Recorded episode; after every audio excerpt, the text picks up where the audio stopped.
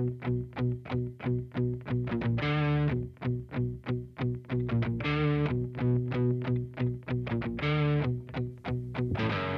you are. Can you?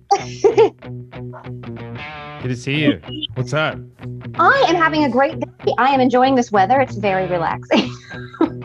Oh man, you know, several people. uh I mean, I slept really good, but I get up at like four, so it, it's like, yeah. I mean, I, I woke up super early, but uh I was I went to Fayetteville this morning to train with my friend Nate, and um he was like he slept in super late, and so did Cora. Just she slept super hard. She said, but I guess that rain is uh, super relaxing for everybody, right? hey, Brian. I am having some audio problems, so I'm going to close out of some of my apps real quick. Okay, that's fine. Go ahead. Let's see. That should be better. I think I can hear you now, and you're not Okay. glitchy. okay i can i can hear and see you fine as long as you can you know see and hear me yeah, I'm good. all right cool yeah so the weather uh it's supposed to rain for like a week straight or some crazy thing is it not I know. It's like six days of this, and it's supposed to be really humid and gross. So I'm trying to find gratitude and be like, well, this means I can float later in the summer. Instead of being like too low. Yeah i know well so uh what you, what have you been up to uh what's new uh for you have things changed drastically uh, i mean i still hear you on the radio and see you on social media all the time so yeah, I feel um, things kind of have changed a little bit behind the scenes. Um, the last time we talked, I was on a rock station, and now I'm kind of on a pop station, um, which is good for my career. But sometimes I really miss my rock people. Um, I started my own business, so I do social media management and website design for like small businesses and nonprofits in the area, just kind of on a freelance basis. And then I have started volunteering a little bit more. So I'm doing some philanthropic stuff just local. Yeah. Nice nice yeah it. you know Cor, Cor and i are doing like we're doing something like that with like 10% of our income we've been um like we just got to a point where like it really benefits us one to do more philanthropic donating Mhm. um but i mean we kind of always have and we kind we direct a nonprofit as well and i mean it's that was kind of like our first phase of of trying to get back and now um you know it's she was able to do actually more. talking about that the other day um, about how your community outreach program branched out and you're able to do more and stuff now um, with Force, which I think was really cool. You're able to reach more people. So thanks. That's cool. well it's having more people involved honestly so like for example the boxing club right Mhm. like i actually only teach that class one day a week now um Oh, then this other guy tim with the nonprofit through donations or um uh, it- well i mean all through donations 501c3 but we're able to uh pay tim to teach the class he's one of our boxers cool. trained for several years so he teaches it a couple times a week uh, Mhm. and then same thing with mcmillan um he volunteers and teaches the veterans and law enforcement and fire I love him. He's such a good guy. he's so good he's such a he's been on the He's one of podcast a few times. Yeah. I need to check out some of those episodes then. I like what you guys are doing, like doing more outreach and stuff. My what I'm doing, like with philanthropic stuff, I um, volunteer and now sit on the board with River Valley Food for Kids. Um, so I just didn't realize how much I didn't realize how big food insecurity was a problem in this area. So it feels really nice to, I guess, be actively addressing a very constant and and pro, prolonged issue. I think in this area. Did you see where, um, which is one of the guys that trains at the gym, uh, but he is going to run like 24 hours for River Valley Food for Kids. Did you hear about this? No, I Okay, need to like know more. Yeah. Okay. So yeah. So let me. Well, well, and you can. Uh, there's a video I did share it on the podcast page. Uh, it just came out last night. Uh, But oh wait, no, it's not. Uh, I'm thinking Russ Bus. He's doing this for Russ Bus. Sorry. Oh, okay. But still Right. cool. I work with people from the Rust Bus. Nikki actually, Nikki Stone, who works with Rust Bus, sits on our board for Food for Kids. But that's cool. So he's running tw 24 straight hours. Yeah. Well, how crazy, right? Is that safe? no, no, it's a terrible idea. Super bad idea. Like, is he trying to get a certain amount of money, like per mile or per hour? Or They said stay tuned for how to donate. We're gonna support. He's gonna run over around Forza, right? Mhm. And I'm gonna run with him for a few hours, but uh, and he's gonna get people to kind of run with him and keep him company. And for I guess he's doing something like for every hour that he runs, businesses or individuals are like either sponsoring an hour or donating so much for each hour, something like that, right? So I'm waiting to, to hear how we can kind of support him. But uh, Micah Piker, Cool. he's a military guy, real cool dude. He did a, you know, do you know what the Murph workout is? It's like okay, so you run a mile, you Mhm. do 300 squats, 200 push-ups, 100 pull-ups, and then you run a second mile. And he with did no that. rests No rest. I mean, you could take rest because I mean, it took me forever. because you might die. It took me forever. I was sore, so sore. Well, he did one like 30, 30 days in a row or something. This guy that's running this 24 hours. So like he's he's crazy. It's, Yeah. it's gonna be awesome. He's like a lunatic. He goes to the extreme. Yeah, I was um I did a drop-in course the other day at your gym and I just did 3 minutes of like half-assed squats and it killed me. Like I still can't feel my legs. So I need to get to his level because that's intense. I you know, I've been uh, just over this whole uh quarantine have been really doing a bunch of workouts. Like I did one of the Murphs with him on one day, but Mhm. I did a couple of other 100 pull-up workouts. and uh, ran quite a bit. And I go run with this guy a little bit, like in the mornings. So, but Corin, I've been hiking a lot. I mean, I've been exercising Yeah. quite a quite a bit, but um, it sucks that the fitness center's closed. So I work out St. Mary's; they're still closed down. Yeah. Major bummer. It is. I'm, I'm glad that hiking is starting to open back up. I just read that like um, Point and Glory Hole, and there's another place um, that just opened back up to the public because they were closed for a few months. So I'm very excited to get back out and about in a more safe and legal way. Yeah, you know, we did Little Piney Creek. Uh, oh, like three or four weeks ago, but like it was like right after it had rained, and it was like super wild. It was crazy. Like the cra- it's like the craziest water I've ever been on, maybe. Uh, Really? but it was a lot of fun. I only wiped out uh, one time on accident. One time was on purpose. See, that's not bad at all. I've only wiped out once on a float trip, and it was because there was, I don't really know the terms, but it was when like trees and brushes caught under the water and you don't really see it. And I just, and I fell out of my kayak and looked down the river. It was fun though. Yeah, that's exactly like uh, I similar incident. Myself, Colby, and Cora, all three got hung up by three different obstacles. You know, Ah, yeah. so wasn't too bad. I'm excited. I'm, I'm hoping to go on a float trip. I was going to go, my birthday's next month, and I was going to go to that Alanis Morissette concert, and then everything is canceled. So now Oh, we're planning a big float trip, and I'm actually a little, it's bittersweet. I'm bummed about the Alanis concert, but I am so excited to just be out in fresh air with people. I think it's going to be like better than the concert almost. Yeah, we had a ton of. I mean, I say a ton, like probably half a dozen concert tickets. That so we had tickets to that Incubus show. We had Oh, tickets to um, Roger Waters in Dallas. Ooh. Yeah, I've seen him twice, and I was so looking forward to seeing him again. Um, what else did uh, Cora had Alanis Morissette tickets? We had tickets to see Umphrey's McGee at George's. Uh, That would have been cool. I know, like little a lot of stuff's getting like mm, i'm bummed i had uh, incubus got totally canceled avett brothers is getting postponed but also to use the tickets. So i'm hoping i'm hoping that good stuff gets rescheduled and that these venue seasons just aren't totally shot because that makes me feel bad for like their coordinators. You okay so you're you go to concerts and stuff all the time. I noticed that on your facebook page. What's the what's an artist the artist that you've seen the most live?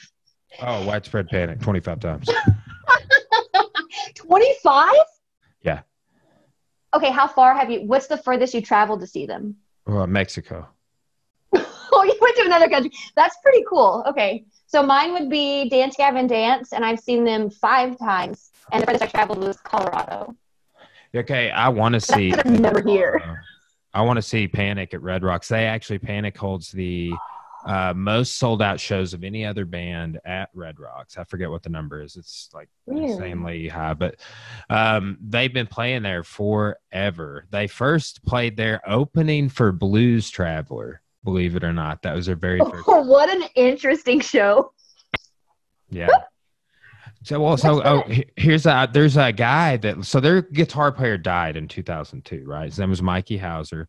Well, the guy that was his guitar technician that actually Mhm. played with them a lot for like this little four year period uh, between until they got the guitar player they have now. I may have him on the podcast. His name's Sam Holt. I've been talking to his management. people. Get out. That is Yeah. awesome.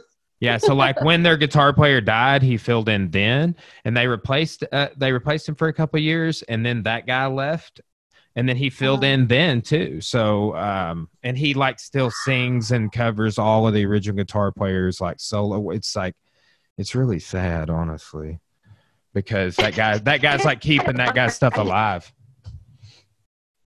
Go. Yeah. Well, I mean, it's cool. I think it's cool to be in a position that what Sam Holt is his name that that he's in, like to be able to even fill in for something like that and to know the material, to be trusted. Oh man, to be trusted with that kind of stuff, dude. Oh yeah. That's going to be a, such a cool podcast. I am stoked. Yeah. Well, and too, so like I, that's been what's ni- uh, kind of nice about this. I've been doing an influx like jujitsu and MMA podcast, like, uh, and that's why I've like been like reach like I got like I got to do more normal life unraveled episodes. I'm I'm burdening people with the with the fighting, but you know, honestly, so many um non-essentials are available to, to come on the podcast. Like Sam Holt, he's like, I'm just playing shows right now from my house. You know, it's like he does. He likes like just like you see some guy named Rob doing. Like he's doing Yeah. the same they're thing. doing like they're doing a bunch of um, live shows and cool giveaways and i've seen like these virtual tip jars and i'm even hearing from some artists like aside from the things that like bandcamp and things are doing they're actually making more money than they were prior to this just because of the push to support the arts and how proactive and like almost in your face it's being so it's kind of it's bittersweet they can't be in their preferred venues or with their crowds and stuff like that but for some artists it's really working out pretty well and they're getting really creative with like wh- how they're even performing so it's been it's been fun to watch It really has. It really has. I mean, I uh, and I've I would say this across the board, whether it's um whether it's a performing artist or martial artists, because there's so many martial artists that would never do a video. They just wouldn't. And now they're they're they're like, hey, here I got tons of videos because I got to uh, reach out to my students, and I'm like, like my coaches and stuff. I'm like, like the 50, like well, my coach is like 58 years old. Like he's not going to do YouTube videos. He's just not. Like I stopped expecting it, but now he does, and I'm like, well, thanks, man. I don't have to drive.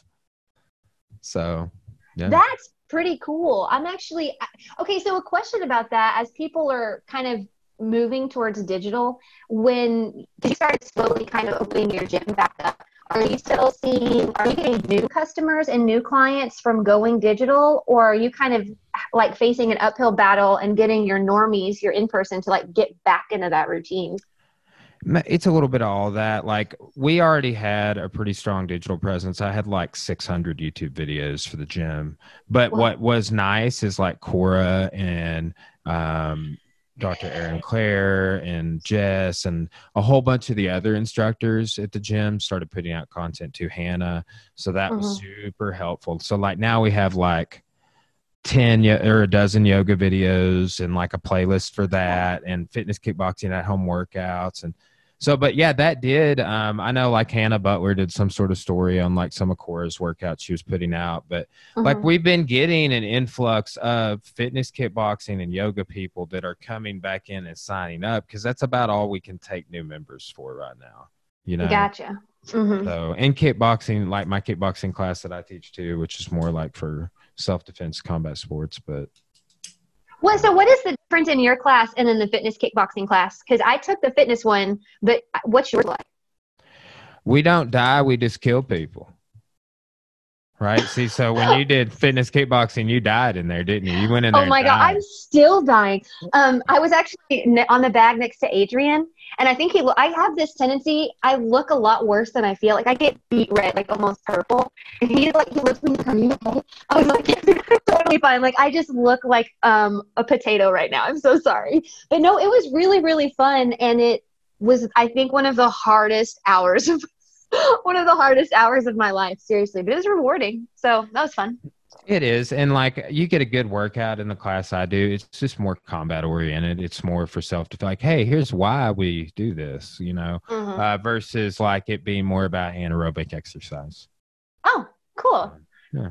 But we just, yeah, yeah. Well, it is. It's good. It's good for self defense too. Like actually, like I think last what was it Wednesday? I had like uh oh, three or four, three or four women in there, something like that. So it's always been a pretty popular class with ladies too. But since we got the fitness kickboxing, that's popular with everybody. So yeah, there was a there was definitely a, a wide range of people in there. It was super fun. I need to check out your self defense class though. Yeah, do some damage. Yeah, when we're gonna be offering like there's a we're di- rolling out a whole bunch more classes we just can't offer yet, like what we had planned to. Uh, we were mm-hmm. gonna start a new schedule one week before the shutdown, or one week after the shutdown, rather. Uh, oh. Shutdown happened, so we didn't start the new schedule. So uh, we're adding like some Zumba classes. Like we haven't started those yet. Um. Yeah, have an awesome Zumba instructor, uh, Krista, and mm-hmm. then we'll add more yoga and hot yoga. Eventually, we're just we're gonna, but like hot yoga is already full. Uh, and I don't understand that. Yeah. No. Not he actually all the girls, um, Erin Claire, Cora, some of my other friends like, you should have stayed for hot yoga. And I'm like, no. maybe maybe next time i'm not i don't feel like die like actually dying today so we put that room like on its own unit like it has its own unit really? its own thermostat so like you can really crank it up in there no thank you special flooring too So yeah. with all of your like MMA stuff, um, I know you talk about like the physical component, and a lot of people, I think, think of that um, at the forefront. But what's I I've been interested more about like the mental component. How do you? What's the whole thing about like getting your mind right before anything else gets right? Because I'm trying, not necessarily in a physical sense, but I'm trying to do that with some of my day to day, like getting my head right, and then everything else would kind of follow in place. Yeah, it's it's interesting. It's kind of martial arts is unique. It's it's its own thing. But like what I was saying, like like with jujitsu, for example, when you're just getting crushed and you're tired, because like mm-hmm. it doesn't matter how long you train, like you're gonna get tired eventually. It might take you three hours. It might be like it, it or or it won't take you three hours if you're going against somebody that's really good too. Uh, but mm-hmm. it's like you get put in like some sort of like the reason that guy is running for 24 hours is because he's got to go back to this place that he visits a lot right? And, the, mm-hmm. and, people visit that place for different reasons and it's a dark freaking place. And, and, it's the mindset like what i describe people as is it's that place you're at when you're running and you're like um, i'm gonna walk now and you start walking. Like yeah. it, you start but but then like there's like depths to that right? So it's like mm. how much further do you keep going after you wanted to start walking? And like martial arts becomes that because uh, i mean it's you push yourself there's a competition side but like i mean it's a great workout but like with with depending on the art you're doing or if you're training for a competition or if you're competing there's just so much um there's so much suck potential suck to it right? And you yeah. suck you suck while you're learning it. So yeah. like the the and you know what the punishment is for sucking? Getting hit in the brain right or getting your arm yeah. popped like oh i'm not gonna tap your arm bar like that doesn't exist so then it becomes like oh yeah hey good job not tapping to that dude's arm bar now your elbow hurts for like months Hmm. So it's kind because of like finding that line. Yeah, it's very, it's very. Uh, I hate to even talk about like, um, like say stereotypical ego shit, like oh, you know, martial arts, you're murdering your ego, but like, but but I mean that like you are confronted with that problem of, you know, I don't want to tap to Hope armbar because she's not been trained very long, uh, so she's not worthy of armbarring me Like that is a loop that people that will go through. Um, like like you could have been trained for two years or whatever, and they'll be like, "No, I'm not gonna tap." But it, the thing is, it's like, well, you know, Hope's armbar is pretty good, so you tap or your arm is done. You know, and then so then you're in this this weird headspace all the time, right? Yeah. Uh, so and you're learning lessons like, why did I get hit in the face like that? Right, you know, and, and that's just depending. Like, you could come and do all my classes, and none of that stuff really happened to you. You know what I'm saying? Like, yeah. there is that path too. Like, you don't have to spar. The way we do the rolling, you could you, you could work with like somebody your own size, weight, even gender if you wanted. Mhm. So, it, but it's it's a real unique thing because man, you can like I used to I got up as high as like 235 pounds and I fought at 155 just doing martial arts. Yeah. That that really does. I think that when you hear numbers like that, you're like, oh, it's totally in the head, or it's like totally about training because it's like mathematically that makes no sense. Yeah, well, and I mean, like, I was just like, oh, I got to I got this fight at 185, and but I was still like a little overweight, and it's like, oh, I should run, I should do all these things so I could make this weight. Yeah. Right. So like, it was never like. Now I'm like, oh, I just want to feel better. I want to sleep better. I want to um, have a better self image. So I'm going to go exercise and do fitness. Before it was like, yeah, I got to weigh this much by this time. it's cool that it's able to expand like that. And it's funny that you talk about how, you know, you have to like find your limits and your breaking point and either like cross it or just know where it is. Like I've been doing that a lot with um, some of my, like the work that I do. I'm, I, you know, can, like trying to learn more behind the scenes and then actually doing my work during the day. And I get criticized a lot, especially from like my close friends and my family, like, you're doing way too much. Like, you're sacrificing your sleep, you're sacrificing this. And I'm like, listen, you have to push, to me, my opinion is you have to push yourself past your breaking point at some point so that you know where it is and you know what it feels like to like to reach that. Because i think unless you actually reach that you don't know your full potential. And it's unfair. It's cruel it's cruel to yourself not to know that Yeah, and two, like sometimes uh, leveling. I kind of think about this. Like sometimes leveling up's uncomfortable for you because that's like what I describe it, like leveling up. Like I'm like, oh, like I Mhm. never thought I would have been capable of it, of the stuff I'm doing now. I leveled up, and like Yeah. sometimes that's a process, like a breakthrough process is a hard, long struggle. And then sometimes when you're leveling up, like people are not they don't see it for what it is like uh and then too Mhm. like i think like with just this like earned income and like the way that things are you you're not ever gonna make it out of the the race of like oh did i pay my bills this month uh, unless you hustle like that right Yeah. If you don't like and like that's with with Cora and i we've been successful but like neither one of our parents are wealthy you know like Mhm. uh, and but we've been able to over time and through hustling to do a lot in the earned income uh quadrant you know yeah so I think that I've been, I, I deal with that too because people think that some people, when they're viewing you externally, they think that what you're doing is just for like resume building or for notoriety. Um, because they only kind of perceive it through their own lens. Like, well, if I was doing it, that's what it would be for. And so it's hard. I, I've learned, I've learned really uncomfortably, like over the past, I think years, really, when it has solidified that um, I just you don't need to I don't pay attention to the other I mean you just don't pay attention because if when you start realizing that someone can really only understand from like their perception level it's no fault on them but it has no bearing on me. Like so I just don't I feel sad when my parents are upset but other than that you know I know I do. You know, like honestly, I tell this I told this story on the podcast the other day, but like when I was getting my history uh degree, right? Mhm. It I had no supporters on that train, like in my family. Like like some people like, yeah, you know, go do what you want. And I'm like, I will. Uh, but but you know initially initially though and I, I bet you could probably empathize with this and i think a lot of people initially if you don't have that support system behind like your dreams right you don't Mhm. feel like you want to go do it so i didn't go do it till i was 23 and you know, there was this delay of, of, uncertainty. But it's like I just watched this Joe Rogan's podcast, and it's like Tony freaking Hawk.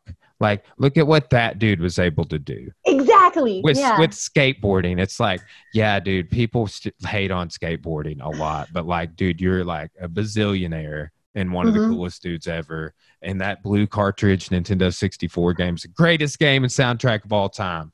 Absolutely. The, I'm glad you said the soundtrack because that's really that was the best part. But no, it's funny like that because like I went to school to be like for music, and I was going to be a I was going to do music ed, which seemed to make more sense because I could be an educator, right? Well, then I dropped the education portion. Like I was just going to play my flute for the rest of my life. And my my mom and dad they kept having serious conversations like, "Now, hope you need to make a living." Like, and so many people see about it as like bottom dollar, like to make ends meet. But I think sometimes that's that's from like a narrow viewpoint. I think that comes from people that either haven't had to or choose not to hustle outside the box.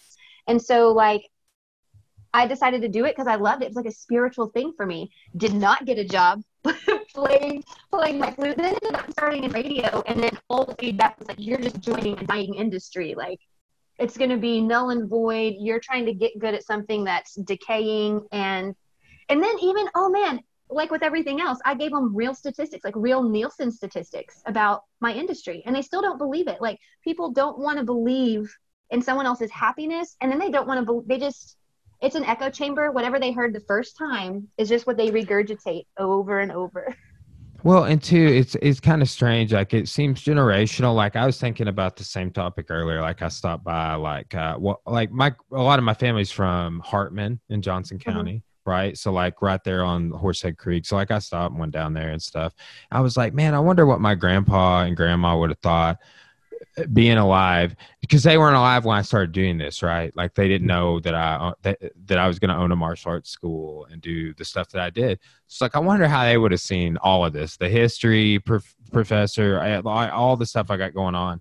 Because sometimes it just seems like I think I honestly think my gra- my grandma would have super been a fan of it, but like with like our parents' generation, it seems like they just can't they can't see out of what, what what they were preparing for when they were our age and what they were seeing when our age yeah. like all the new innovations and new industries that have come along so many people just can't see that can't see it for what it is in industry yeah. And I think that sometimes people they they try to like knock side hustles, but I think side hustle is in general is a complete industry. Like I was going to school and had my own gig and I work full time and have my own gig. And then people a lot of people view that it's interesting. They view it as unhappiness or like lack of commitment. Like I'm just trying to spin all these plates because I don't know what I want to do or I don't know what makes me happy.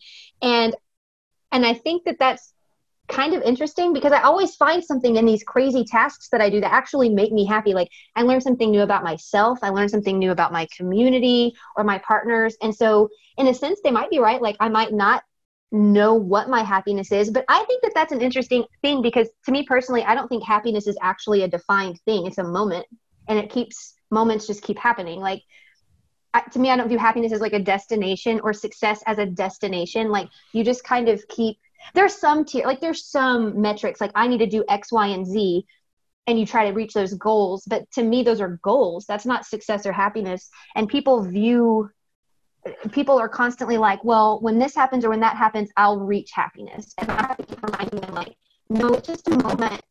It's an isolated moment when you're trying to be present and be mindful and then you just those moments keep happening. Like you create those moments to happen over and over. Yeah. and so but people don't it's hard to have that conversation because people don't view it in those kind of terms. And so you just don't get to talk about it much yeah i was trying i shared a quote on facebook today and i was trying to figure out i read uh, so like i listened to it in a book that i was listening to the other day um, and he said it where he got it from but then i couldn't even find who said it on google because everybody has like repurposed it but it's like a buddhist principle the path is the goal yeah. Right? Like if the end if the end is the goal, like that's actually a pretty bleak existence like oh, we're going yeah. But it's like what's a path? Like some people never find their path. I found my path, you mm-hmm. know. So I think that's a good way to put it because, you know, and there's different I think versions of that same thing, you know, like happiness is a journey and, you know, all those cliches. But I hate to call them cliches, but they exist for a reason. They've been repeated over time and kind of ingrained. And I just, I don't know, I wish people would be okay with whatever their journey is and compare themselves to themselves. Like, I am my own metric. I'm my own worst enemy. And it's um, especially like with my age and especially being a girl, I find this really hard. But comparing myself to the timelines of other people, well, so and so had this much money when they were 26, or this person had a great career in their own thriving business by the time they were 30. Um, and often we just think about, well, they were this age and they reached that, but we don't hear their backstory. And so I just try to remember, like, well, this is where was I a year ago and this is where I'm at now. Like it's just growth after growth after growth and just comparing myself in my lane rather than everyone else's lanes has been hugely beneficial and actually keeps me inspired. If I kept comparing myself to everything else around me and what other people were kind of expecting my results to be, I was really miserable and sad and nothing i didn't enjoy what i was doing. So now i'm just like i'll do my own thing. And it sounds calloused and almost selfish and but it's not. I think it's it can be healthy in moderation.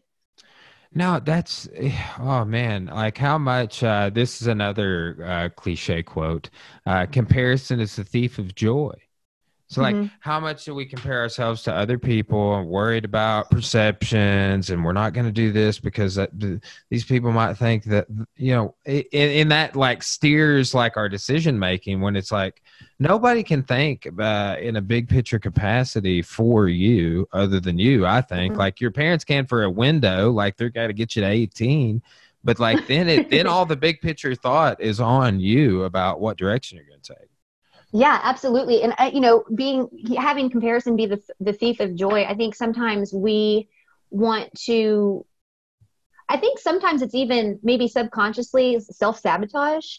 Like if we're doubting ourselves, or you know, I didn't reach quite what I wanted to reach, then we start that really negative dialogue about, well, it's kind of in, it's it's reactive. Well, you start getting bummed out about yourself, and then you think, well, this person had you know this going on because you want it's human nature, I think, to want to reinforce whatever you're feeling with some kind of whatever logic you come up with, whether it's rational or irrational. And I've been having to, I talk to some of my listeners a lot um, about practicing happiness. And what I'm dealing with right now, um, I get called out all the time for being naive or phony or fake or whatever because they're like, there's no way this girl is this positive all the time. And I'm like, hell yeah, you are totally right.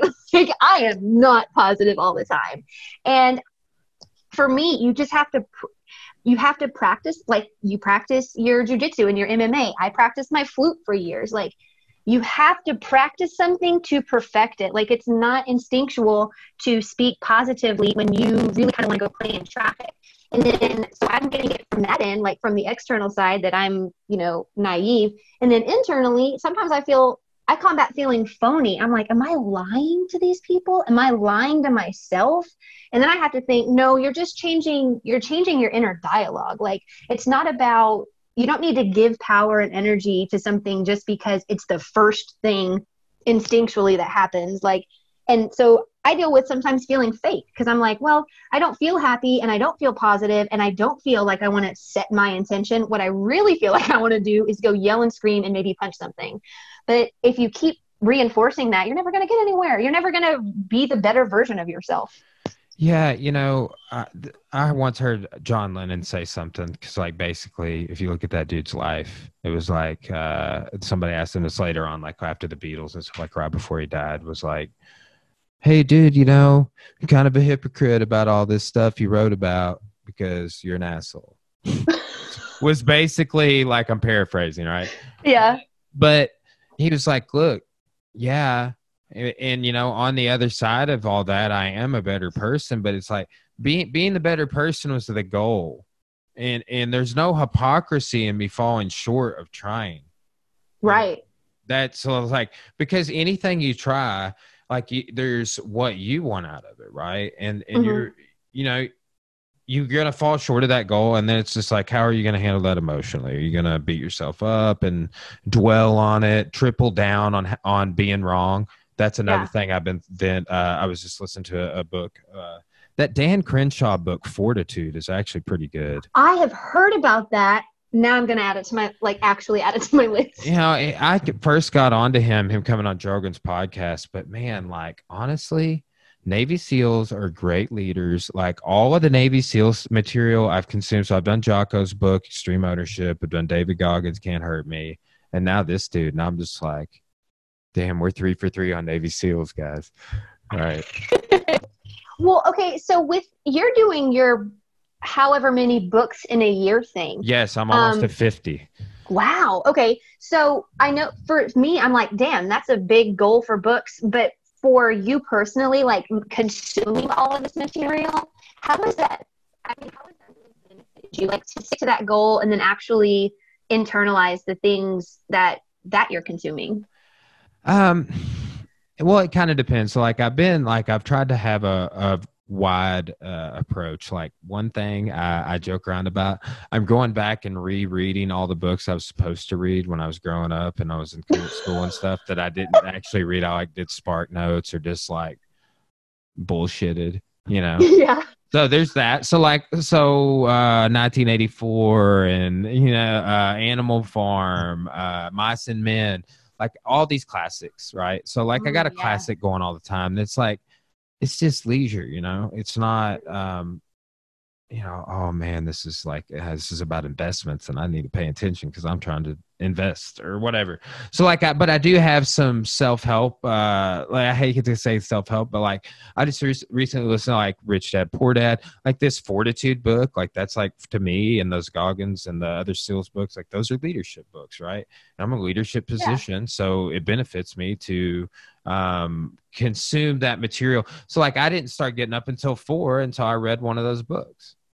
Right? Oh, okay. I was yeah. getting up at four thirty, uh, but then this one guy was like, "If I getting up at four thirty, get up at 4. Like, like straight up. I feel He's like, like you're calling me out right now. No, no. Oh, okay, yeah, you did say, but but basically, here's what I think it was: is this one Navy SEAL was like, get up at four thirty, set three alarms, do one this way, one and then the other Navy SEAL was like, wrote his book after that and was like, yeah, that's cute. Get up at four. but I was like, you know, I was like, I will say, like, getting up at four, it regulated my sleep on a whole other level. I and um, man, before even when I was going, eh, at, I was getting to Morrilton at seven thirty or eight in the morning. I was getting so much done from four until seven when I it's left. like time doubles at that time of day. Like from four to six a.m. It I don't know what happens, but you're so and i think it's because the world is so still like there's no distractions. And for me personally like i'm i'm a morning person. I always have been. I haven't always been a 4:30 a.m. morning person.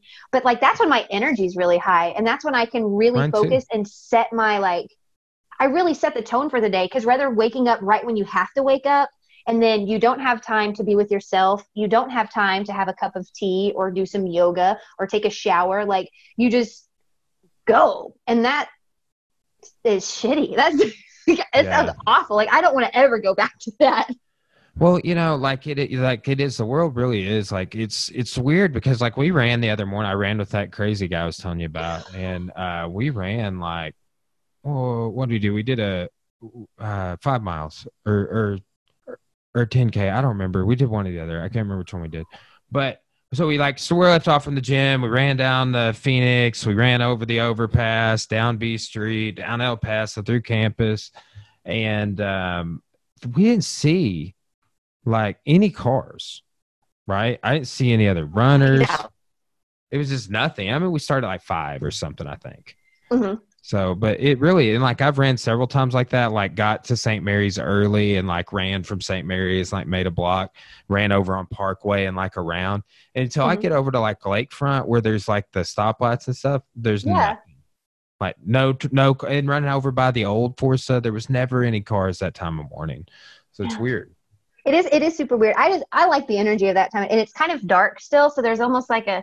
It seems surreal. It's like almost a dream state I love it. I absolutely love it. Well, okay, so stemming off, you're you're very to me or externally, you seem very self-disciplined.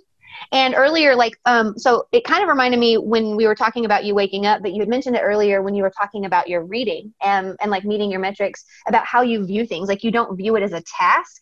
Like, so when you go, when you, when you try these things before it becomes a habit and before you maybe actually start enjoying it like what's your what is your brain telling yourself like oh this is for me and my benefit or like what's your thing Uh, honestly, uh, I was like, I was trying to undertake um, this year. It's like I, I, I have the capacity to be self disciplined, right? And I'm self disciplined right now. But there was just like I, and I was self disciplined. I feel like while I was competing for for the vast majority, and like self discipline, I feel like I'm self disciplined in my business and stuff. But like when it came to my my my physical wellness, from the time I stopped competing in jiu-jitsu, which was about three years ago, until and, and, then I got my I started teaching college. I got my job with that, and then I was like making excuses like I don't can't get up at four. I can't even get up at five. As a matter of fact, I can't teach morning class or anything. I got this other job. Like so, I was not doing anything, and just like going into the gym at night and teaching classes and like I, I just didn't have a routine and it was not it's not a positive time for me. So i changed a lot of things and um i was just like okay i'm going to do all of these different things to ensure that um, i never get physically or mentally unhealthy again right? Okay yeah. So uh, you know and then like okay so the books thing like that helps me as a historian and a professor just like staying sharp you know? Yeah. Uh but it also like i don't know there's the sense of pride in doing it. I just it, it's it's positive for me mentally and some of it is like leadership and um ins- inspiration right? So yeah. pumped up and motivated and i i'm i'm taking little jewels from uh, like just these little books like that crenshaw book. It's eight hours. And i listen on 1.5 speed most of the time and that's a big difference maker. Really? Yeah. Hmm. yeah. I need to check that out then i've never changed.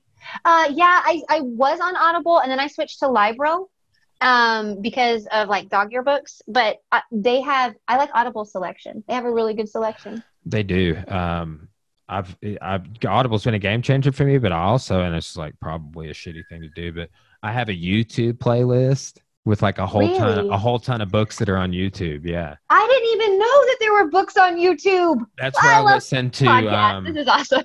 Uh, what by Fahrenheit 454? That's where I listen to that.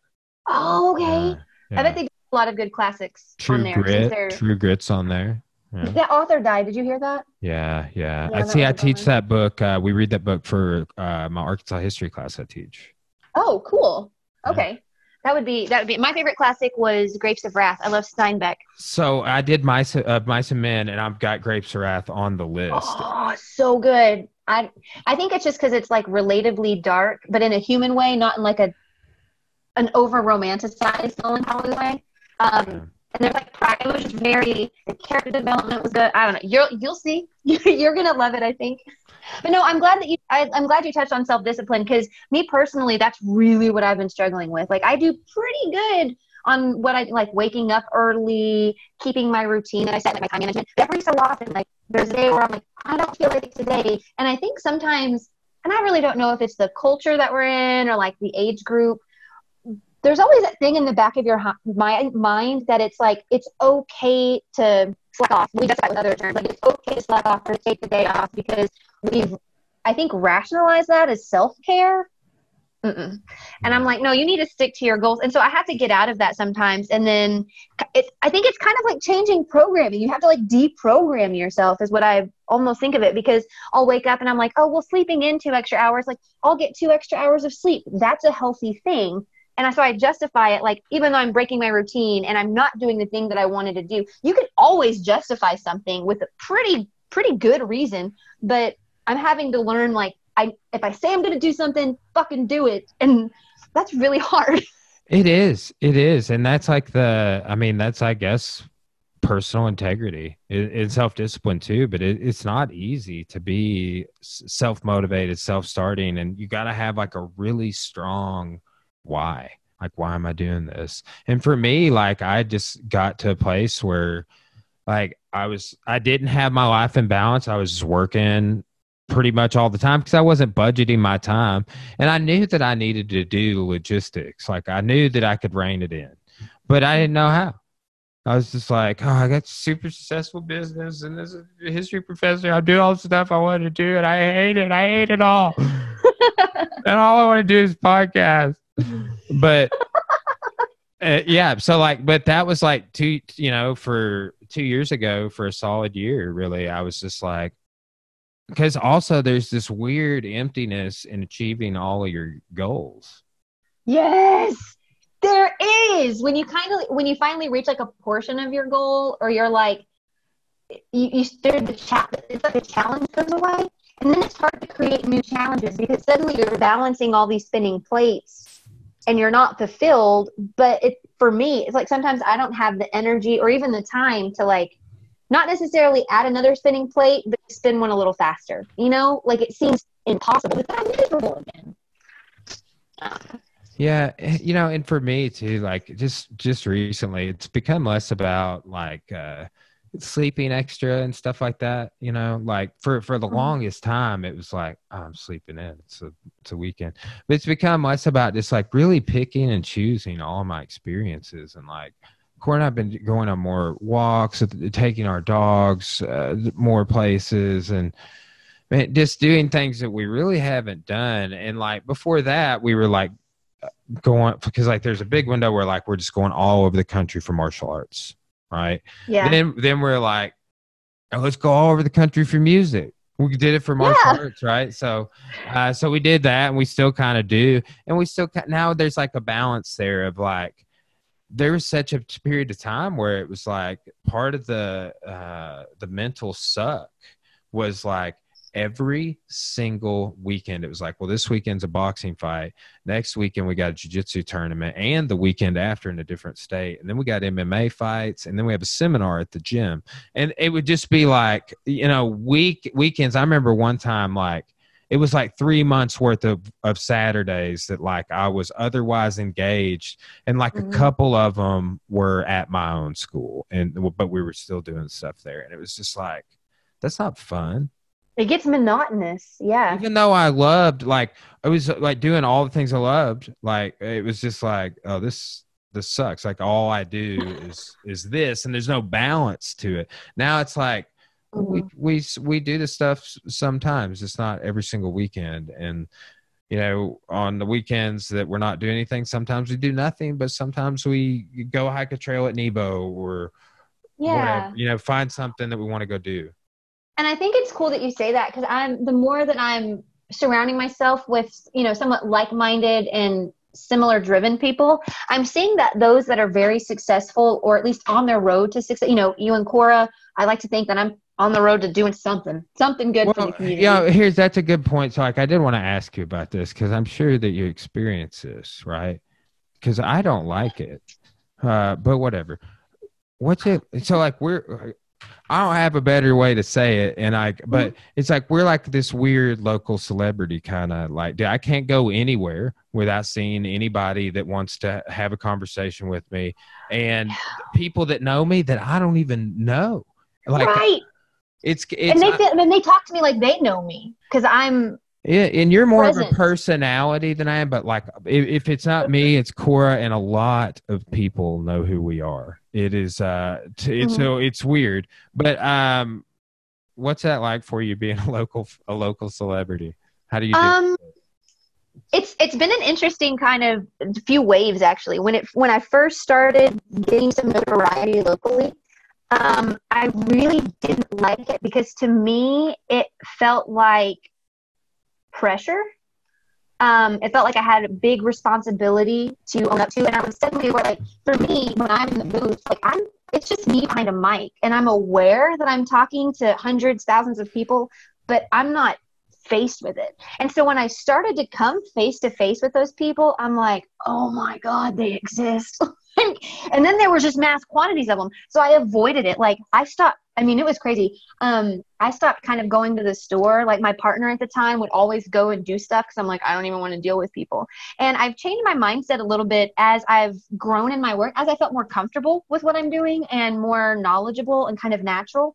I've almost embraced the, and I don't think it's an I'm careful to say this. I don't think it's in an egotistical way, but I do try to embrace that because it really holds me to a high standard. Like being surrounding myself with um, or engaging with listeners, or like if I'm at Walmart, instead of trying to dip out of a conversation, I try to just at least keep it going for a few minutes because it's good feedback for me. And when I'm back in the studio the next day, I'm like, oh, these people really care and I really do know them. And so it does get exhausting because for me personally, I feel like I have to be on all the time. And with being, like you said, a personality, there's a lot of energy that goes behind that. And, you know, I wake up, I wake up early. And so when it starts hitting kind of like four, five, six o'clock, I'm just really kind of, I'm just chilling. I'm chilling for the day. And with my age group, it's hard for them to like, like, I don't do stuff at night. I don't really do stuff on weekends because what's important to me is my health and right now my current goal is to succeed in my career. So it's been interesting. Like at first i hated the local celebrity thing and right now it actually has done me well because as i've changed over this last year in my professional growth i've also changed a lot in my in the personal world and kind of marrying those two things together has been challenging, but it's been such an honor. And so now that I, you know, spew all the crap that I spew on, I don't call it crap, but now that I talk about what I talk about on air, you know, positivity and practicing happiness and, and I do not, I do not report negative news. Like I, I've made it a point not to do that.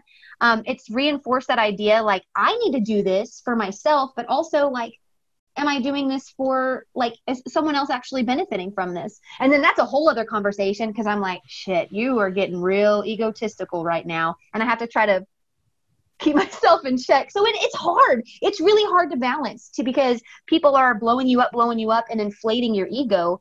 But to be like, okay, I'm just in Russellville, Arkansas. Like in a non-rated market. Let's be real here. I know, I know. We're like, because uh, I was thinking about this, like we're like having our little conversation, our little bubble. But like for somebody like Joe Rogan, I've heard him talk about like he, he one thing that bothers him, and I I can I can only sp- speculate, but everywhere he goes, people are like Joe, Joe, Joe, Joe, Joe. But like one thing that bothers him is if people try and talk to his kid, right? Like he's like yeah. one of his daughters with him.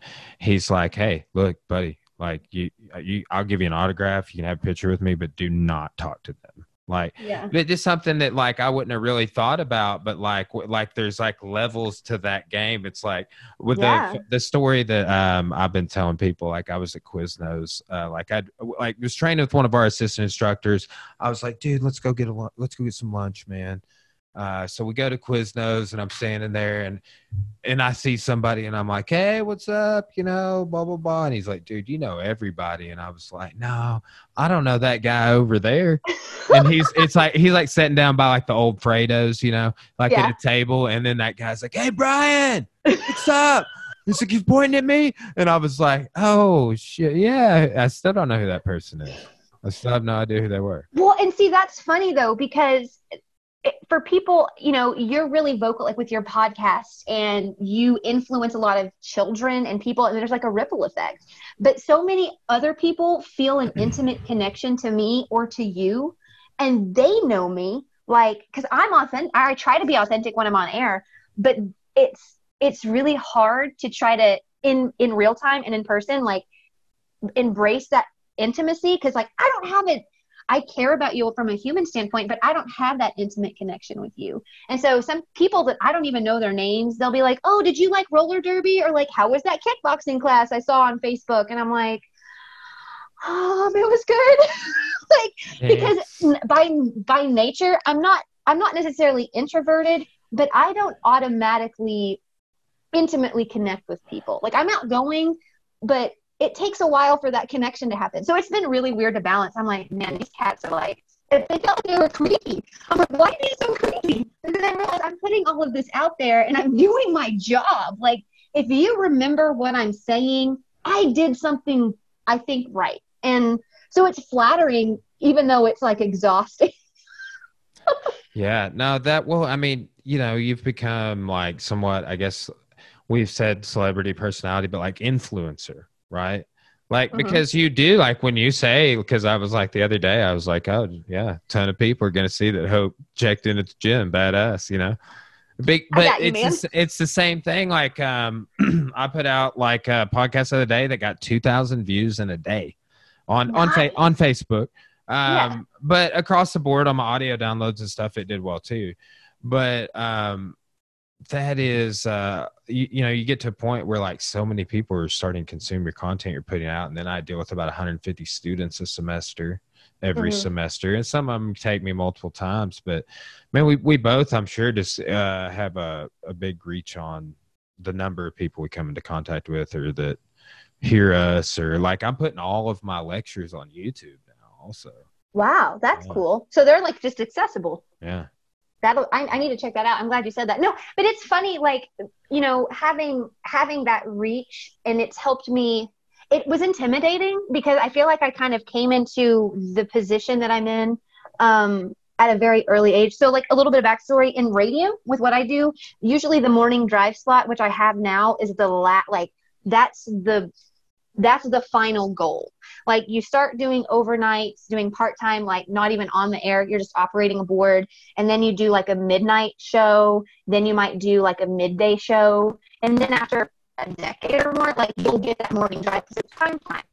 And so I feel like I came into this at a really early age and it was hard to balance, like, because man, we've known each other for a while. I've acted I've acted a fool on social media because I didn't understand like when it first came out, like I was just a young idiot, but then I didn't understand the reach and the impact. And now it's been really beneficial actually. Like having this reach has helped me tailor my message and it's acted it's acted as like a, an accountability checkpoint. Like I'm very or I try to be I try to be very conscientious about what I post because um of the reach that it gets. But then it also like aside from the social media aspect, when I go to try to put something on social media, the the dialogue that actually happens, like I have to check myself.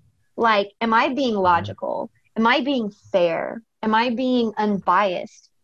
And it actually makes me a better person. Like I feel like just the job that I have and the like local clout that people have been gracious enough to gift me has actually benefited me as a person. Like I've grown and become better from it. And so there's a lot of gratitude that goes with it, but it is, a, I think it is a big responsibility by far. Yeah. You're kind of in, it, eh, with both of us, Cora as well, it's kind of in the public eye or spotlight. I've always felt that way ever since I've owned a business and, and been on social media because like early on, um, we did extremely well with social media and got a lot of reach and like honestly the vast majority of our leads and new members and new business that comes in the door mm-hmm. is via social media. It's insane. Yeah, and being like right now, because like with what I do on the side, doing um, media management for local businesses, um, I'm to a point now to where I just know. I mean, in the area that we live in, it's not huge. It's a good size for Arkansas, but it doesn't take long for word to get around. Um, and so I've been approached by like so many different people like well will you do you know will you do my page or will you do this thing? And it's actually been really kind of hard because i i've had to learn to say no or to stick to my own standards. Because i think maybe you and cora especially cora like you guys are such kind giving people and you just want to spread the message spread the happiness spread the joy.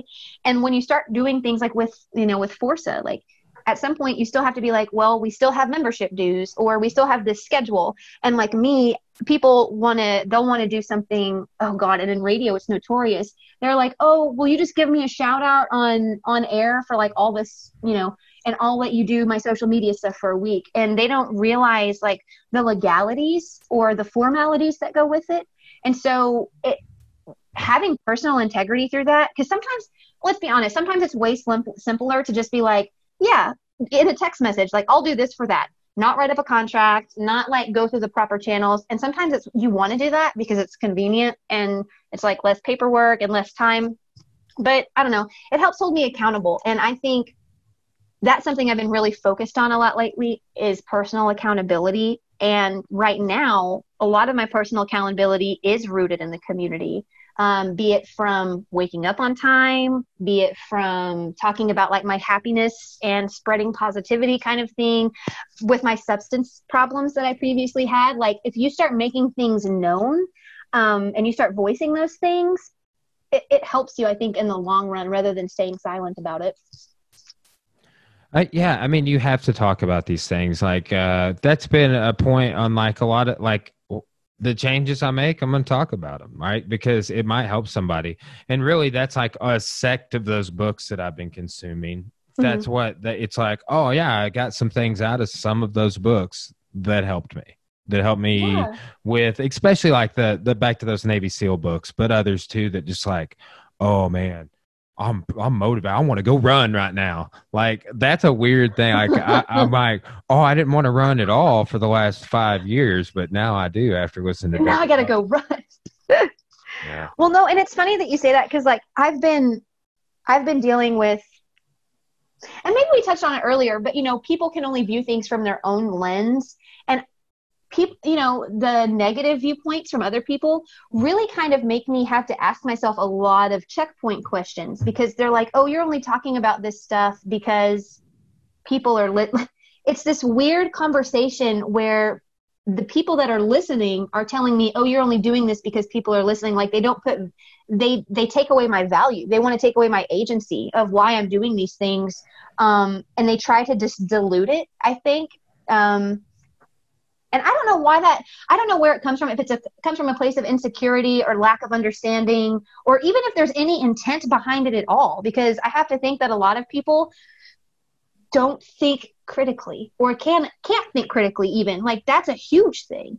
And it's it's hard sometimes because i care about i care about people in a weird way. Like it takes a lot for me to care about someone like in an intimate friend relationship family way but just from a general human standpoint, I love the fuck out of everybody. And it's so hard sometimes to take the negativity in and be like, mm, I want to help you.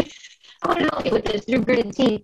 Um, but I think those are the cases that really exercise my personal growth. And so i'm really grateful. Like i i tell people all the time like keep the negative stuff coming. Like that helps me. And i will say something back to you that might help you. And i've actually experienced that lately. Like it's been interesting where i've gotten feedback where people they'll be like i heard this thing that you said on air or i saw this thing you posted on facebook. And they'll message me like this is how it it's and this is what works. And i'm like oh my god thank you. Like this is so cool. And it becomes less of an echo chamber and it makes me want to keep doing it. Yeah that's good because especially right now you have to offset uh, there is especially on social media but um everywhere you turn there is a lot of negativity right now. Like um yeah. just uh, like i was i stopped at um a gas station today and some dude was talking shit to some dude about his about the dude where like what the guy that had the mask mm-hmm. on the guy that didn't was making fun of him. Like i was i was just like oh my god i gotta go. Like i can't believe this is going on in here. Like he's like hey you want to take that mask off? Eh, or something like that and i was just like dude don't say that to that guy. Leave, leave him on. I just don't it's okay, so the, the current global state of things, everyone is just functioning on a very weird heightened level. So there's that to deal with. But I've never understood, you just see it more now, but I've never understood why people are so concerned with the doings of others. Like, why? I just genuine. It comes from a place of genuine confusion, not like people ask questions to make other people feel bad. But I just really do not get it. Like, why are you so concerned with how another person acts or feels or behaves? Unless it's harm i mean i get it if it's harmful you know that kind of stuff. And i guess that's the weird territory that we're in right now. A lot of people think that the doings of others are harmful. Um uh, it's it's i don't know what to think about it but it's it's crazy because i just people are hateful they're so hateful. Oh, I know. And like that's back to that Dan Crenshaw book. Like that's just what he talks about is because like we're in this culture now that like somebody can latch on to what you said on social media that was like something it was taken out of context or maybe you had a slip up and you were emotional for two seconds and mm-hmm. it was one of those things that like you you were you deleted it five minutes later but somebody screenshotted it you know, or whatever like that. And then somebody can do stuff to you or for themselves with that. Like, yeah. hey guys, let me look share this screenshot of what Hope said on my page. She's talking shit about you know people not wearing masks or whatever it is and then you get a serious backlash to that because you have your you have a wide audience and eh, but and then and then by virtue of your audience mm-hmm. and that person making you look bad they look good and that's exactly. that outrage culture like that's what that whole book's about i'm only at three hours into it but uh, like he just make, he, he keeps making out. the point on like social media and this is the guy that like he was going to vote and i think he was voting at the 20 at the election for trump like he's a republican right so mm-hmm. um and he got uh he got in an elevator with these like super aggressive veterans and this guy had his eye blown out right he has an eye patch Right? His oh other eye, gosh. like he like had copper and stuff in it, and he barely had his other eye saved. But he's able to uh, have 20/20 vision through like collective lenses and surgeries. But uh, like these guys, these guys got aggressive with him in an elevator. He, he never freaks out. Really, I've never seen him freak out. He's always super chill and and and calm. But the newspaper headlines were like ripped him apart, uh, saying that he was uh, like avoiding these combat veterans and I, I don't remember all this. See, okay, so it's funny that you say that because um, silence right now is seen like as a weakness or admitting fault. Like by not aggressively fighting for your side, you're giving in to the other one. And then I also like you said something about social media earlier about um, how you know people the whole screenshot thing and screenshot culture and I am, we're constantly on Facebook seeing like, well, I just blocked so and so, or I just did a friends list cleanup, and I find it really interesting right now. And I really don't know the source of it, but we live in this culture to where if someone dissents in any way, and not even dissents, asks questions, disagrees from a place of confusion, not even a morality standpoint, we think it's somehow healthy to literally block that person, completely stop the dialogue. And I'm seeing this behavior so often from people that are screaming unity and screaming diversity. But the moment that they're faced with that for something that they care about, they completely stop the conversation. And to me, I don't understand. Like, if you're just surrounding yourself with the same people that believe the same way as you, how on earth do you think that your message is going to get anywhere. And I see all these like hateful statuses like about masks or about social distancing right now. And it's all that you see in the comments are people supporting this person. And I'm like, which is cool. Like, I guess that's positive reinforcement for you, but your message is falling on deaf ears. It's like, you always go to the place that you're probably least wanted and least understood. And that's probably where you can make the most difference. And so I just think it's, I hate using the word toxic, but like it really is i think toxic behavior like if you stop dialogue or if you stop conversation because someone's asking questions or they're confused or even if they disagree that's okay like it, we're we, i think we're perpetuating our own divide and i've said that uh, i've said that a lot over the years but a lot of people just want to promote unity and promote all these things but to me it's just illogical like to to, to continue blocking people well, here's the thing know, like, about blocking people too that like I don't know if people realize.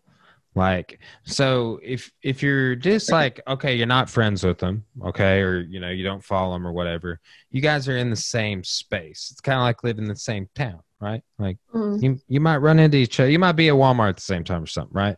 But like if you block that person, they're connected to your profile, right? There's a list of all the people you decided to block on your profile. So it's like they're they're permanently there. Like there's a name of this yeah. person you hate or whatever, and you can go over here instead of them just being in the same you know county or whatever metaphorically like now you've attached them to yourself like so it's like a, with bad energy. you around with like me.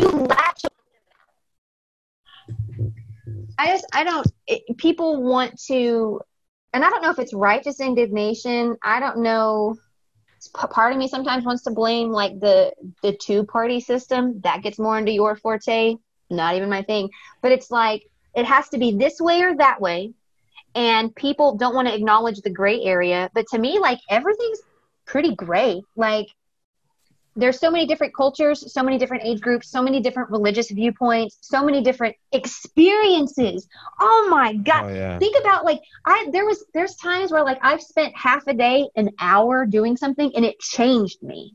Like and so when you think about these cumulative experiences that a person has over their life like it's, I maybe maybe I'm the, maybe I'm the anomaly. Like I like to just study people. And I think most people don't live their lives and make some money and then die. And they don't want to they don't want to have a conversation. They don't want to learn. And oh man, people do not want to grow because it is uncomfortable and painful. And the moment that they're faced with uncomfortability, they think it's wrong. Like they think I'm doing something wrong, it's uncomfortable. Um, or this whole notion right now, like I might be getting in the weeds, but um, I think the awareness right now, like with mental health, really good thing. Like we should be aware. But to me, it's almost crossed a point to where we're giving credence to like, well, I'm anxious or I'm depressed, I'm this and that, and we just keep saying that. Like it's this reason or that.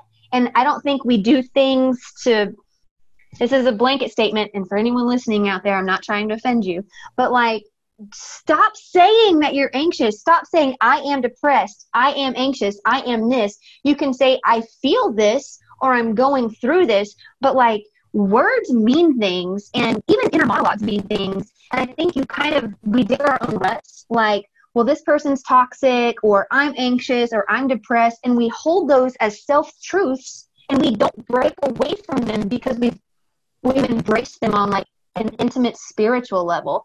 And then how do you break away from that? And so going back to what I said earlier, I have to speak my reality. Like I speak what I want and I try to manifest it. So I do. There's a lot of times I feel I feel fake. I feel phony because there's times where I'm like I'm on the verge of an anxiety attack. Like I really feel like that. But I'm going to speak what I want because over time, like hopefully I'll get the results that I want. No, I mean, yeah, like uh, that's one thing I really like about the podcast I do. It, like I talk to so many people that like I'm I'm constantly talking about things I got going on in my head. So it like gets it out into reality. But also I've noticed this, like I started um back around the time I started making a lot of changes. I started uh doing uh and I don't do it every day. I need to be uh more uh strict with it, but um journaling, like writing my thoughts down because I notice like like it's kind of like that's the part where like I write things down that like I maybe wouldn't talk to you about. Not like bad things like I want to kill that guy that was on the interstate earlier to put me off. You know, because he yeah. cut me. This dude cut me off, then put me off, and I was like, "Do you see the car? You see what we're doing here? Right? probably have a gun, and you're crazy. So I'm not gonna. I'm just gonna go home." But you know like i write but i would like maybe write something like that down right? But like things that i things that i write down is like stuff that i'm like trying to come to terms with you know? Like man i was thinking the other day how this just hadn't real like how my family dynamic in this way hasn't been the same since my grandma passed away right? Yeah. Or, or something like that.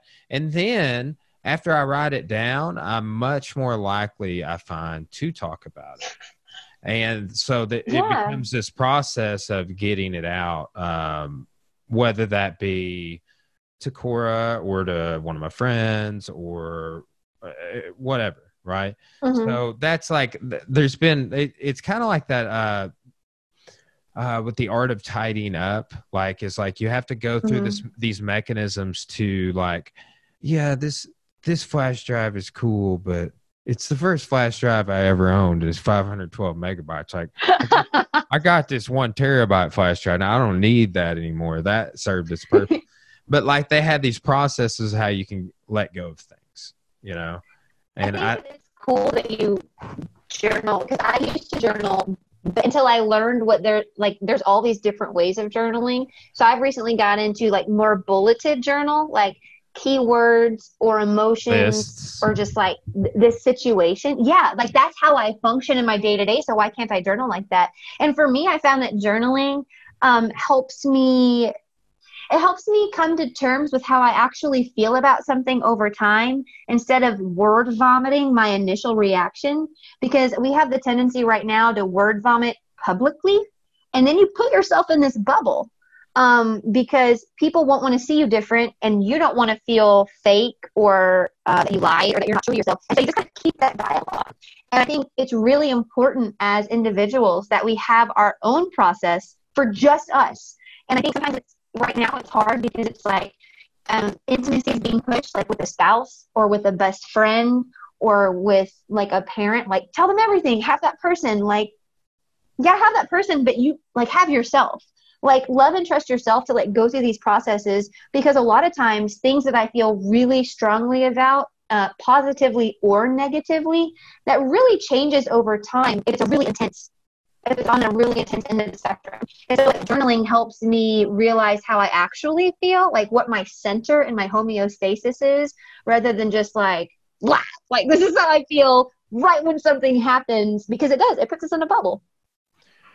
Yeah, that's you know I've gotten over the last, and I need to I need to go down this rabbit hole more because I've only work I'm only listening to um, meditations right now by by uh, Marcus Aurelius, but mm-hmm. but really, what we're kind of talking about is stoicism, right? Of like not having a crazy emotional outburst right and so right. like there's things i like with journaling but like there's things i think you can do to temper your response uh, but what mm-hmm. always gets me is like when you're sideswiped with something unexpected like whatever it is like where you just you respond poorly because it was out of the norm and that, that mm-hmm. that's when like um either what I was thinking about stoicism earlier when you mentioned something because stoicism is like the most timeless principles to live by that you're going to come across, right? But mm-hmm. there, there are a lot. There's Epictetus, Seneca, Marcus Aurelius. Um, there's there's several several folks out there to kind of like dive into, but um, interesting. I gotta, fin- I gotta I finish meditation. Down those names. Yeah, yeah, and I so what? Okay, what meditations are you listening to? Well, right it's now? it's well, it's Marcus Aurelius. It's called it's called meditation. So he was what they call mm. uh he's called um. So okay, uh, you know the movie Gladiator. Mm-hmm. Okay, so the guy, the emperor in the beginning, the old guy that dies, that guy being depicted is Marcus Aurelius, right? Really? Uh, yeah. So he okay. has a, a, a classic. Oh, whoops! I turned it on. Um, he has a classic on um, Stoicism uh, called it's just called Meditations. Marcus Aurelius. It's about a five-hour listen. So oh, that's not bad. It's not. It's totally doable. Um, but I, I've I haven't finished it yet. But like Jeff Woods, one of uh, my mentors, a guy that's really uh, he's he just always has sound and good advice about everything. But he suggested uh, I'm always hitting him up for book references and suggestions that he uh he said I should check that one out. So I will need to add that to my list because it definitely sounds right up my alley, and something that would help me too. Like the, I talk about things often. Things um, sometimes my listeners don't realize this, but often the things that I'm vocalizing, unless it's really intense, are things that I'm trying to work through because I'm a vocal learner. Um, so if I get like stuck in my head, it's it kind of becomes it's just unhealthy for me. And I hate you. Sometimes I hate using my listeners and my friends as like my personal scapegoats and like my like whiteboard for life but it really does help me and so it's interesting that you say like i'm glad we're talking about these things right now because i'm like oh shit i just learned something about myself and he's got this great resource that's going to help me in the things that i'm well, regurgitating yeah. like i mean honestly uh was just some guy i was talking to the other day who i really respect as an entrepreneur and a business guy and i was just like mm-hmm. we're we're wrapping up the podcast and i was like hey dude last last thing here like what what what sort of book suggestion do you have for me? And he was like he like like turned his turned his camera to like his bookshelf and was like oh i got suggestions. But man i've i've come across so many uh great book references and it like it because i'm because i'm doing the book thing right now. It's like just like with this conversation earlier uh like how we got onto it tons of people were like saw you're listening to books. Like hey well check this one out. And i'm like thanks yeah. I'm actually uh, there's one I I've read it before and I see a lot a lot of people reread it. Um, I'm probably going to butcher this. The seven the habit the seven habits of highly successful. Oh yes, that is on my. uh Did I just recently seven habits of highly effective people? Yes, I've got it right here.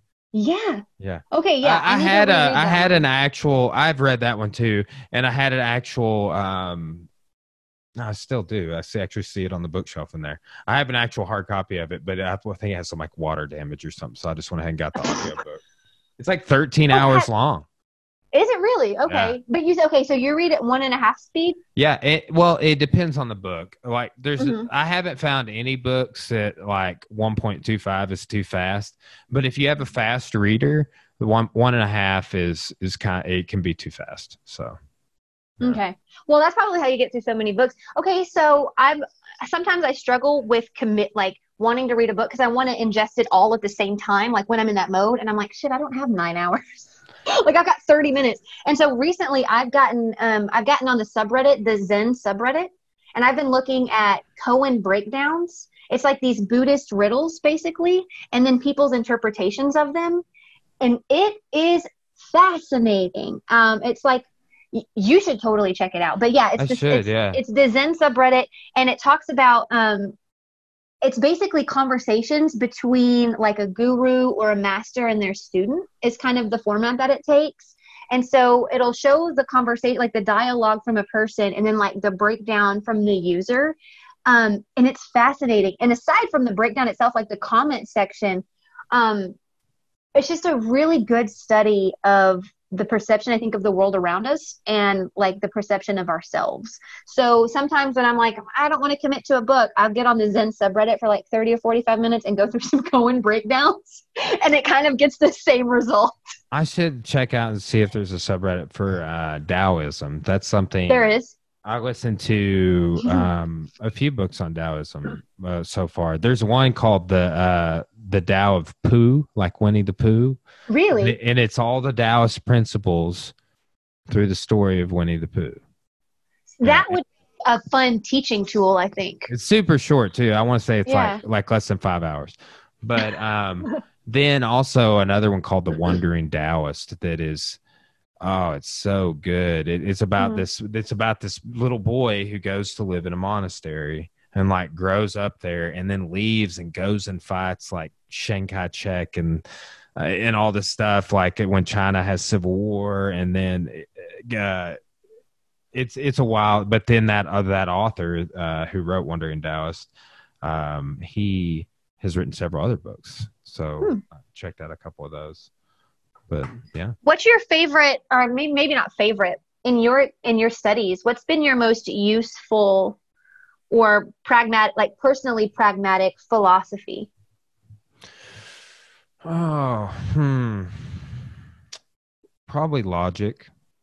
Mhm. I mean, I, logic and ethics, I think, are the two most like re- rational and beneficial to real world applicability because um, ethics, I took two ethics courses um, and just like a survey about ways to uh, potentially view and, and behave and uh, look at complex questions and issues.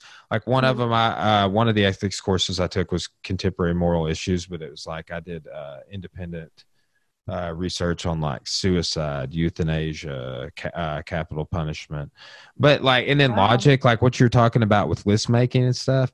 After I got in, super into logic, that like changed the way that I organized all of my information. So like, I honestly think it changed the way that I like process information. yeah yeah So like now, like I organize information differently in my head after having gone through logic. I like sort it oddly. Like, and what's weird is like a lot of it is concepts that you would learn in math, but yeah but it's because math is based off logic. Logic came first, but it's it's based on math. So like, but like honestly, since it was presented to me in a number format, I don't think I retained it.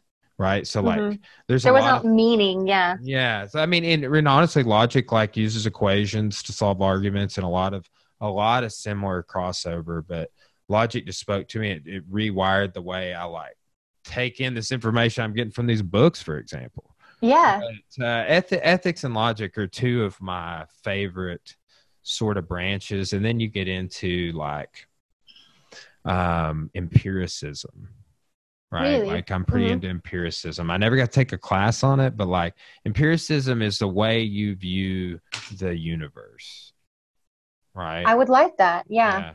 And then also epistemology, right? Mhm. So like these are like the big subsets of philosophy. Like epistemology would be like the theory of knowledge, right? So like you would say something to me that you hold to be true, right? Mhm. You would be like, uh, what whatever it was, and I would be like, Hope, how do you know that's true? Where did you hear it? And you would say, Well, I read it in this book. And then I would say, What book? And then you would tell me the book. And then I would say, Well, how do you know that author? Blah, blah. And then we would go see if the you know, it, it would just be So like So it's finding, like, it's trying to like find the original source almost. Essentially, yeah. So Huh. um, uh, that, and then you also get into, and this is a little bit of ethics too, but like uh, whether or not I would be able to ever convince you that two plus two is actually five. Moral relativism, right? Yeah. Or or just relativism in general of like, is the truth relative or is it objective? Or like, is two plus two always four, or is it going to be five in a hundred years? Yeah. And that's another thing, like sometimes, and I don't know if it's necessarily like linguistics, but why is, wh- why is it always true? Like, just because we name something this thing, and in 99.9% of cases it's always true, but like, why is there a truth? And Yeah. why does there have to be a truth? Like, why can't everything be? And I think it probably has to do like, well, we needed to create rules for a society to function and there not be chaos. I kind of get that. But at the same time, it's like, wh- why does something have to be black and white? Yeah, well, and part of it is linguistics, and the, like with objective truth, you know, like I say, like the truth is in the object. I'm like, Mhm. well, this is a pen, but if you've never seen a pen, they don't have pins where you come from or when you come from or whatever, you wouldn't know what a pin was. It's like Yeah. so somebody from another culture could easily show show me something and say the word, and I'd be like, we don't even have one of those where I live, bro. Like I don't, I exactly. don't, I've never seen that, I, or or know the word. So there's that too. But like, it, well, then then you start getting back into that epistemology. Like, okay, so where did we get the knowledge that this is true? Right? Like it's Yeah. just like following the breadcrumbs. Hmm. I wonder if I've, I've always wondered if things like it's weird to think about, but if things like truths or if things like you know moral or cultural relativism, does that actually put us in a bubble? Are we actually hurting ourselves in a big in a long macro sense? Like in a micro sense, it makes sense. Like we're in this decade, we're in this century, whatever. But over the course of things, like because we i don't think we can conceptualize either the uh, positive outcomes or the detriment that we're doing. And so we just like keep we just keep doing it because it works. And i think like we see it in relationships all the time. You don't change something because it's it's as good as you've had and nothing bad's happening but maybe you're questioning it or maybe you're not satisfied but you just keep doing it because it it gets you from day to day. And we don't take the time i think some people don't take the time and i think some people can't take the time because they're surviving or they lack critical thinking skills but to even think about these things and then what's the repercussions? Like what if we you know worst case scenario what if we broke down all of our truths? What would that be? Total anarchy? Would it be would it be unity? Would it be like what would it be? And would that yeah, be better? utopia or dystopia. exactly. Well, and that's like all of the, uh, you know, the the well, like idealism. That's another thing. Like I've thought a lot about because honestly, I I've kind of charted the fact that I'm an idealist. Like it, it's probably Mhm. kind of obvious to a lot of people, but too much idealism is bad. That's actually a Carl Mhm. Jung quote, but uh, it, it can be because if you're if you're an idealist, your ideal could be wrong in whatever way you're trying to deploy it, and then that's when Mhm. you do something stupid like triple down on it, like yeah oh, no, I can't let go of my, my original idea that's not working, even though it's costing me tons of money, right? Or or whatever it is. But Well, and that's a weird thing. Like, I think some people, like with idealism, uh, some people, it's, it's it's easy to just apply that to like goal, like personal goals, instead of